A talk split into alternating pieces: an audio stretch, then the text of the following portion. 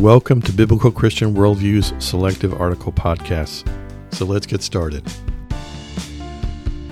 Today's podcast is entitled Good Marriage is the Number One Predictor of Happiness for Men and Women. Of course, the association of personal happiness and marriage is a highly charged topic.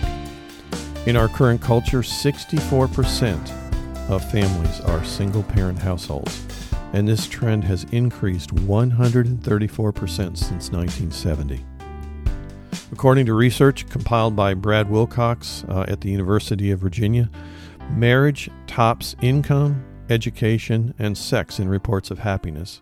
Quote, what we see in the research is that both men and women who are married are almost twice as likely to be happy compared with their fellow Americans who are not married. Unquote. Further in the book, a two parent privilege. Published in September of this year, Melissa Kearney, quote, makes a provocative, data driven case for marriage by showing how the institution's decline has led to a host of economic woes, problems that have fractured American society and rendered vulnerable populations even more vulnerable, unquote. Further, quoted in the Atlantic magazine, the author continued by saying, For years, academics studying poverty, mobility, and family structures have avoided that self evident truth. And while the wonks avoided the topic, the rise of single parent households in America exacerbated inequality and contributed to an astonishingly high rate of child poverty. Unquote. So, a stable household, which allows for more parental involvement and oversight of child development, should logically on average, be a better environment for long term moral and behavioral maturation. Parental involvement transcends even the, mo- even the economic differences documented between single and double parent child rearing. Further, of course, in our selfish culture, America is also experiencing a trend in staying single. A recent article a disturbing Gen Z social media trend threatens Americans' most important institution, Discuss the promotion in social media for the responsibilities placed on married couples to subjugate their personal preferences for the greater good of their relationship, much less the loss of freedom that comes from raising children. There's a new trend, quote, sweeping social media platforms of women denigrating the institution of marriage while promoting the virtues of a single lifestyle.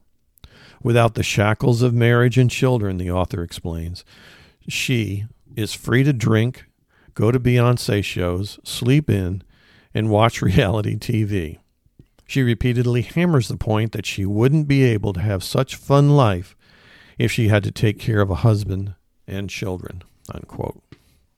Recent census data shows that marriage in the U.S. is in fact declining. In 2021, the national marriage rate was 14.9, down from 16.3 a decade earlier.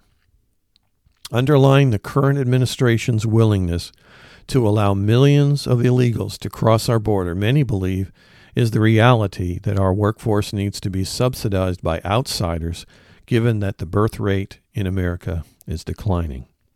Axios reported that the U.S. birth rate has declined nearly 23% since 2007. Those coming from third world countries for a better opportunity in America will be an added burden until fully assimilated. So, a Christian perspective. God, of course, supports a long term marriage commitment for many reasons.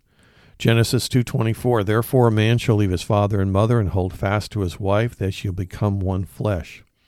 Hebrews 13:4 Let marriage be held in honor among all and let the marriage bed be undefiled for God will judge the sexually immoral and adulterous. Scripture also offers the advice that Christians should marry Christians. As controversial as this theology is, the reason is obvious. If one places a relation with Christ above all else, Ephesians 1:19, then having a partner who views life in the same way, reliance on the Bible and its teachings is paramount.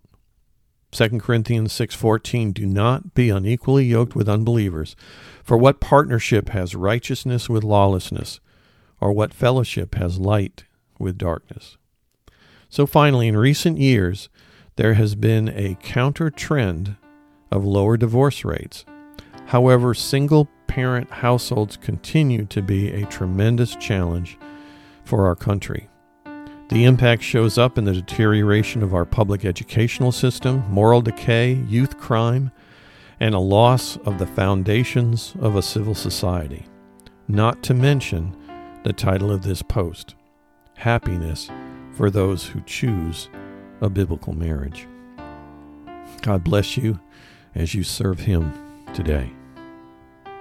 Today's podcast article was brought to you by bcworldview.org providing honest reporting and analysis on the intersection of contemporary issues and theology based on a biblical Christian worldview. May God bless you as you continue to walk through this life with our Savior and Lord.